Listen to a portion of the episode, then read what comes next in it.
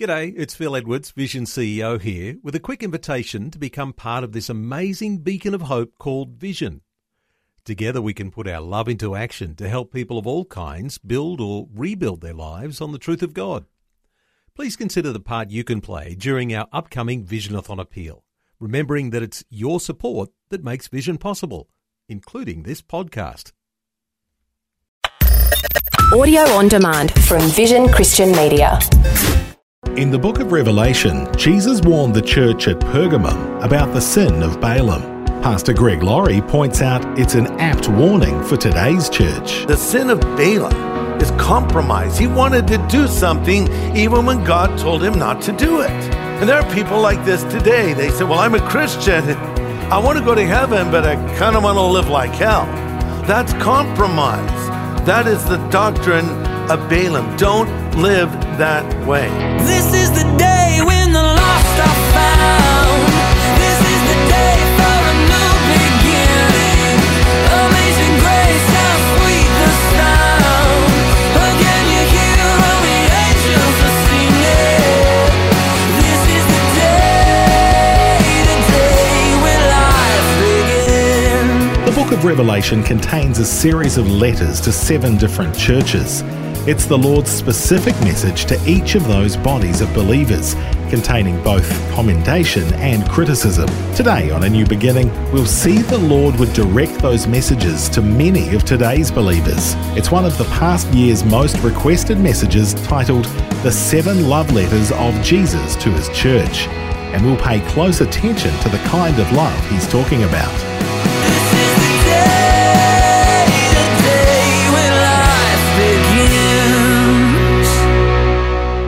Exactly is love?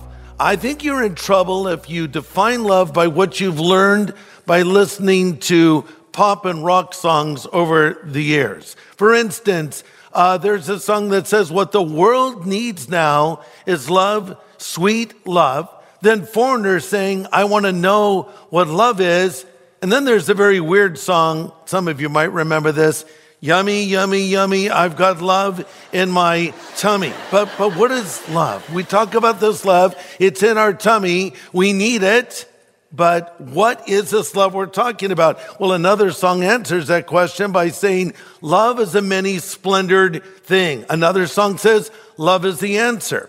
Led Zeppelin reminded we need a whole lot of love. And then Meat Loaf saying, I would do anything for love. Personally, I'd do anything for meatloaf, not the singer, but the actual food. And then, of course, Whitney Houston said, I will always love you. But then Phil Collins gives us a warning saying, you can't hurry love. But, but why? Well, another song gives the answer. It says, that's the way love goes. Okay, let, let's review, try to figure this all out. Love is many splendored. It's in our tummy. We need a whole lot of it, but we can't hurry it because that's the way it goes and it's what the world needs. Well, maybe the answer is found in this song title, I said I love you, but I lied. maybe that's why the Black Eyed Peas saying, where is the love? I think I have the answer because Adele has a song with the title, Send My Love to Your New Lover. Okay, now, now we see where the problem really is. And then Lady Gaga saying, Stupid love. The Beatles saying, All you need is love. And then they broke up and sued each other. Another song warns, Too much love will kill you. And maybe that's why Dionne Warwick saying, I'll never love this way again. And Tina Turner saying, What's love got to do with it? Concluding with the J. Geils band who's saying, Love stinks. Yeah. So if you got your definition of love from songs, you're in trouble. Let me tell you what the Bible says about love. The Bible says, God is love. Is there any better definition of love than that? God is love. And guess what? God loves you. And he proved it by sending his own son, Jesus Christ, to die on the cross for you. Jesus said in John 3 16, For God so loved the world, he gave his only begotten Son, and whoever believes in him shall not perish, but have everlasting life. That's it. God wants a relationship with you, and he doesn't want anything to break that relationship. And sometimes in his love, he has to correct us. And that's what we see in these love letters of Jesus to the seven churches. Enter the devil. Just as surely as there is a God in heaven who loves you, there is a devil who hates you and wants to destroy you. Satan wants to entice you and get you to break your fellowship with God. In fact, that is the devil's goal each and every day. He wants to get you distracted, defeated, and ultimately destroyed. Jesus summed it up this way in John 10 10. Speaking of the devil, he said, He comes only to steal, kill, and destroy. So we have to understand that there's a God in heaven who loves us, wants relationship with us. There is a devil headed to hell that wants to distract us and destroy us. And by the way, the devil never takes a day off. Wouldn't that be nice if we found out that Satan takes Mondays off? I think we'd still get ourselves into trouble, by the way, even without him tempting us. But be that as it may, the devil never takes a day off. He doesn't take an hour off. He doesn't take five minutes off. In fact, Revelation 12 12 says, The devil has come down to you in great anger, knowing he has a little time. Listen to this. Even if some Christians don't necessarily believe it, the devil believes that Jesus is coming back. Now, that should motivate us to live a godly life, but knowing his time is limited, knowing his days are numbered, Satan is trying to wreak as much havoc as he possibly can. But don't let that scare you because the Bible reminds us greater is he that is in you than he that is in the world. We need to be aware and we need to be prepared. So we're looking together at the book of Revelation. Remember, Revelation, it's singular, not plural, right? So don't call it revelations. Revelation reveals, it unveils a lot of things. It unveils the afterlife. It unveils the future. It shows us a God who is in control of everything that is happening and is in control of everything that is coming. Revelation reveals the future to us, but Revelation also reveals us to us. It shows us what Jesus thinks of us in the church today and what we must be avoiding. In the first chapter of Revelation, Jesus identifies himself as walking in the midst of the church. So he's with each one of us. As you're gathering together, watching this wherever you are, Jesus is there with you and he has something he wants to say to you. Now, seven churches are addressed by Jesus. He sends these love letters, if you will. We already looked at two of them. We looked at the church of Ephesus and the church of Smyrna. Remember in Revelation 2, the church of Ephesus was a church leaving its first love, not losing it, because they knew where it was so they could return to it again. And maybe that describes you right now. You've had a passion that has been replaced by passivity. Your worship has been replaced by works. Your inspiration has been replaced by perspiration. Remember what Jesus said to the church of Ephesus? Remember from where you have fallen, repent, and do the first works quickly. I've summed it up this way the three R's of getting right with God remember, repent, repeat. But then we come to the church of Smyrna, which is a suffering church. This time of church history when millions of believers gave their lives for the Lord because they would not say Caesar is Lord, but instead said Jesus is Lord. But rather than weakening them, persecution actually strengthened them. Know this the church has never been stronger historically than when it has been persecuted. When believers are persecuted, it seems to have almost a refining effect on them. I mean, I think if the believers weren't persecuted, they would have stayed in Jerusalem forever. The Holy Spirit was poured out on them in the day of Pentecost. It was awesome and they would have just had a nice little holy huddle. But persecution began against the church, led in many ways by a man known as Saul of Tarsus, later to become the great apostle Paul when he came to faith on the Damascus road. But they spread out everywhere preaching the gospel. And so to the persecuted believer, Jesus says, Be faithful unto death, and I'll give you the crown of life. Listen to this. One of the signs of the end times is persecution. It, the, the most persecuted people on the earth today are followers of Jesus Christ. And we even see persecution happening in the United States. So what should we do? How should we react when persecution comes our way? You might be surprised by my answer. If you're being persecuted, be happy about it. You're saying, what? Yes, that's what Jesus told us. Jesus says in Matthew 5 11, God blesses you when people mock you and persecute you and lie about you and say all sorts of evil things against you because you're my followers. Be happy about it, says Jesus. Be very glad for a great award awaits you in heaven. Isn't that great? Persecution is actually a confirmation you're a child of God. You're listening to A New Beginning with Pastor Greg Laurie. Today, Pastor Greg is helping us consider Jesus' specific messages to the seven churches of Revelation, including his counsel to the persecuted church. He continues now with his message from Revelation 2. So now we come to a different kind of problem in the church. Satan realizes that he can't destroy the church through persecution. Instead of weakening them, they've turned into this lean, mean preaching machine. So he changes his tactics and he decides to infiltrate the church. You've heard of the old expression if you can't beat them, join them. As we come now to our next church called the Church of Pergamos, the devil effectively joins the church. Revelation chapter 2, verse 12. Read with me if you would. And to the angel of the church in Pergamos write, These things says he that has a sharp two edged sword.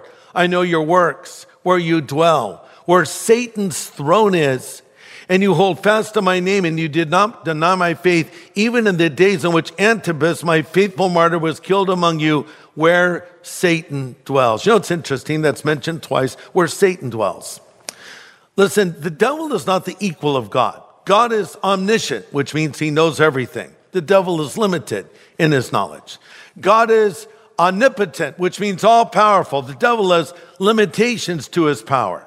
And God is omnipresent, which means present everywhere, but the devil can only be in one place at one time. So if the devil's in San Francisco, he can't be in Moscow. And if he's in Moscow, he can't be in wherever. So the point is, he seemed to have set his seat up in this city where the church was. And what's happening here with this church is they're starting to compromise. It starts with little things and it ends up in big things. That's the way sin works. Little sins turn into big sins. Little compromises turn into big problems. Did you know that the venom of a baby rattler is more potent drop per drop than an adult rattler? I've seen baby rattlers in the wild and, and they're just little. They have a little rattle, little fangs. It, you know, you want to pick them and go, look at the baby rattler. And he's just going oh, he bit me. It didn't even hurt. feeling weak, feeling faint. you know, don't mess around with sin. This is the problem with the church of Pergamos is they were tolerant of sin. Look at verse 14. I have a few things against you because you have those who hold the doctrine of Balaam, who taught Balak to put a stumbling block before the children of Israel to eat things sacrificed to idols and to commit sexual immorality. Okay, so who's Balaam and who's Balak?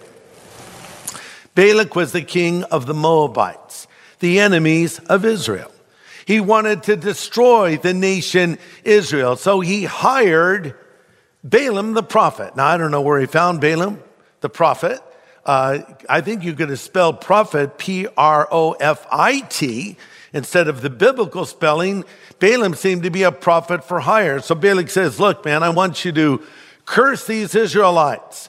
Curse them in the name of God so we don't have to deal with them on the battlefield. Incredibly, Balaam the prophet agrees. Yes, I will do that. Well, the Lord comes to Balaam and says, I don't want you to do that. But Balaam decides to do it anyway. So the next day he gets his donkey and he's riding along. And all of a sudden his donkey just stops and it steps. He, Balaam's like, come on, let's go. Let's go. And the, and the donkey stops and, and then the donkey walks a little further and they're in between two rock walls and the donkey slams up against the wall, hitting Balaam's leg. Now he's angry. Balaam pulls out his stick and he's beating his donkey. He's so angry. And the Bible says the Lord opened the mouth of the donkey, who said, Why are you beating me? That's amazing.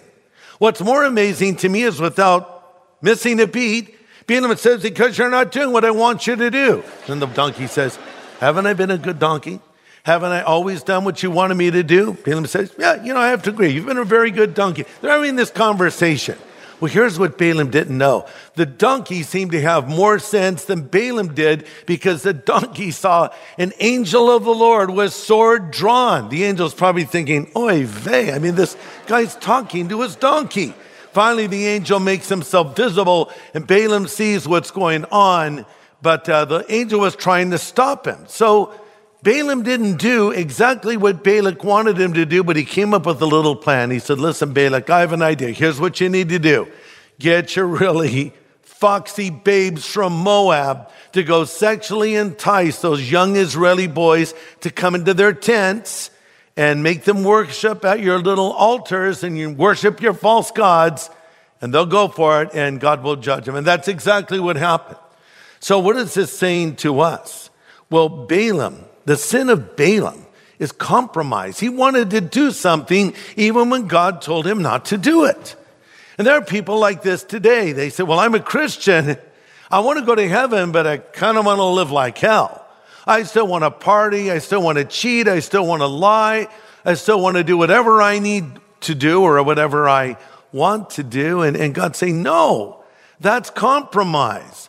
That is the doctrine of Balaam. Don't live that way. So we need to follow the advice Jesus gives here to Pergamos.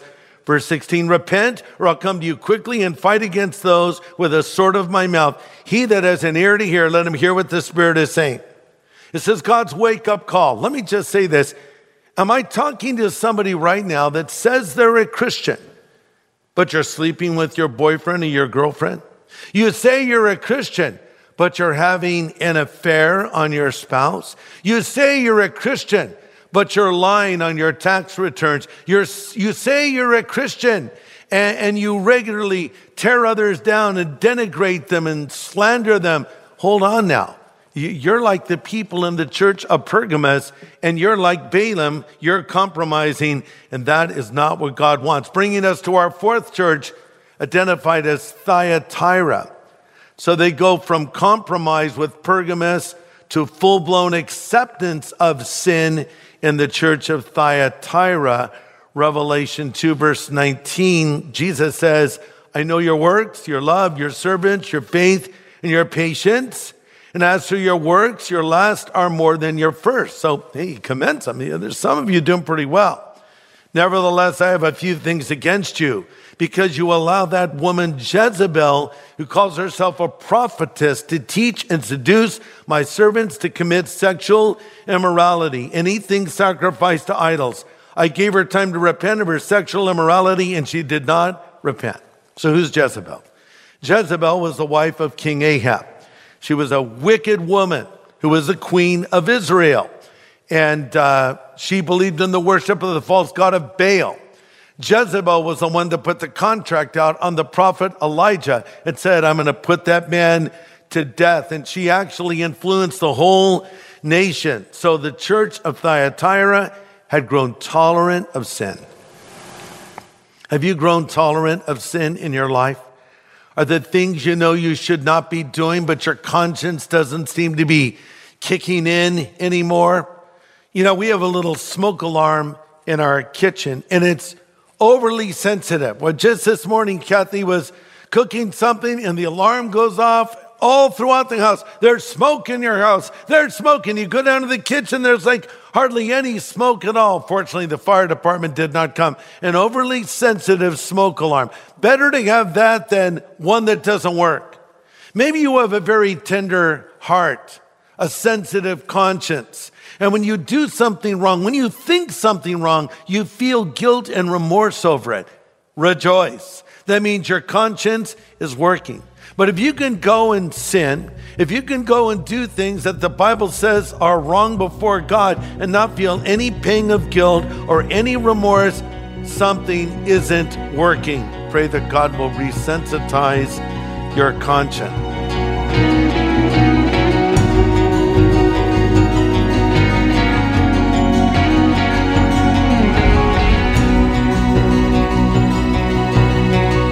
Pastor Greg Laurie with practical counsel for us from our studies of Jesus' messages to the seven churches of Revelation. Be sure to join us next time for a new beginning as Pastor Greg shares more insight on the Lord's messages to the churches of Revelation and how his counsel applies to us today.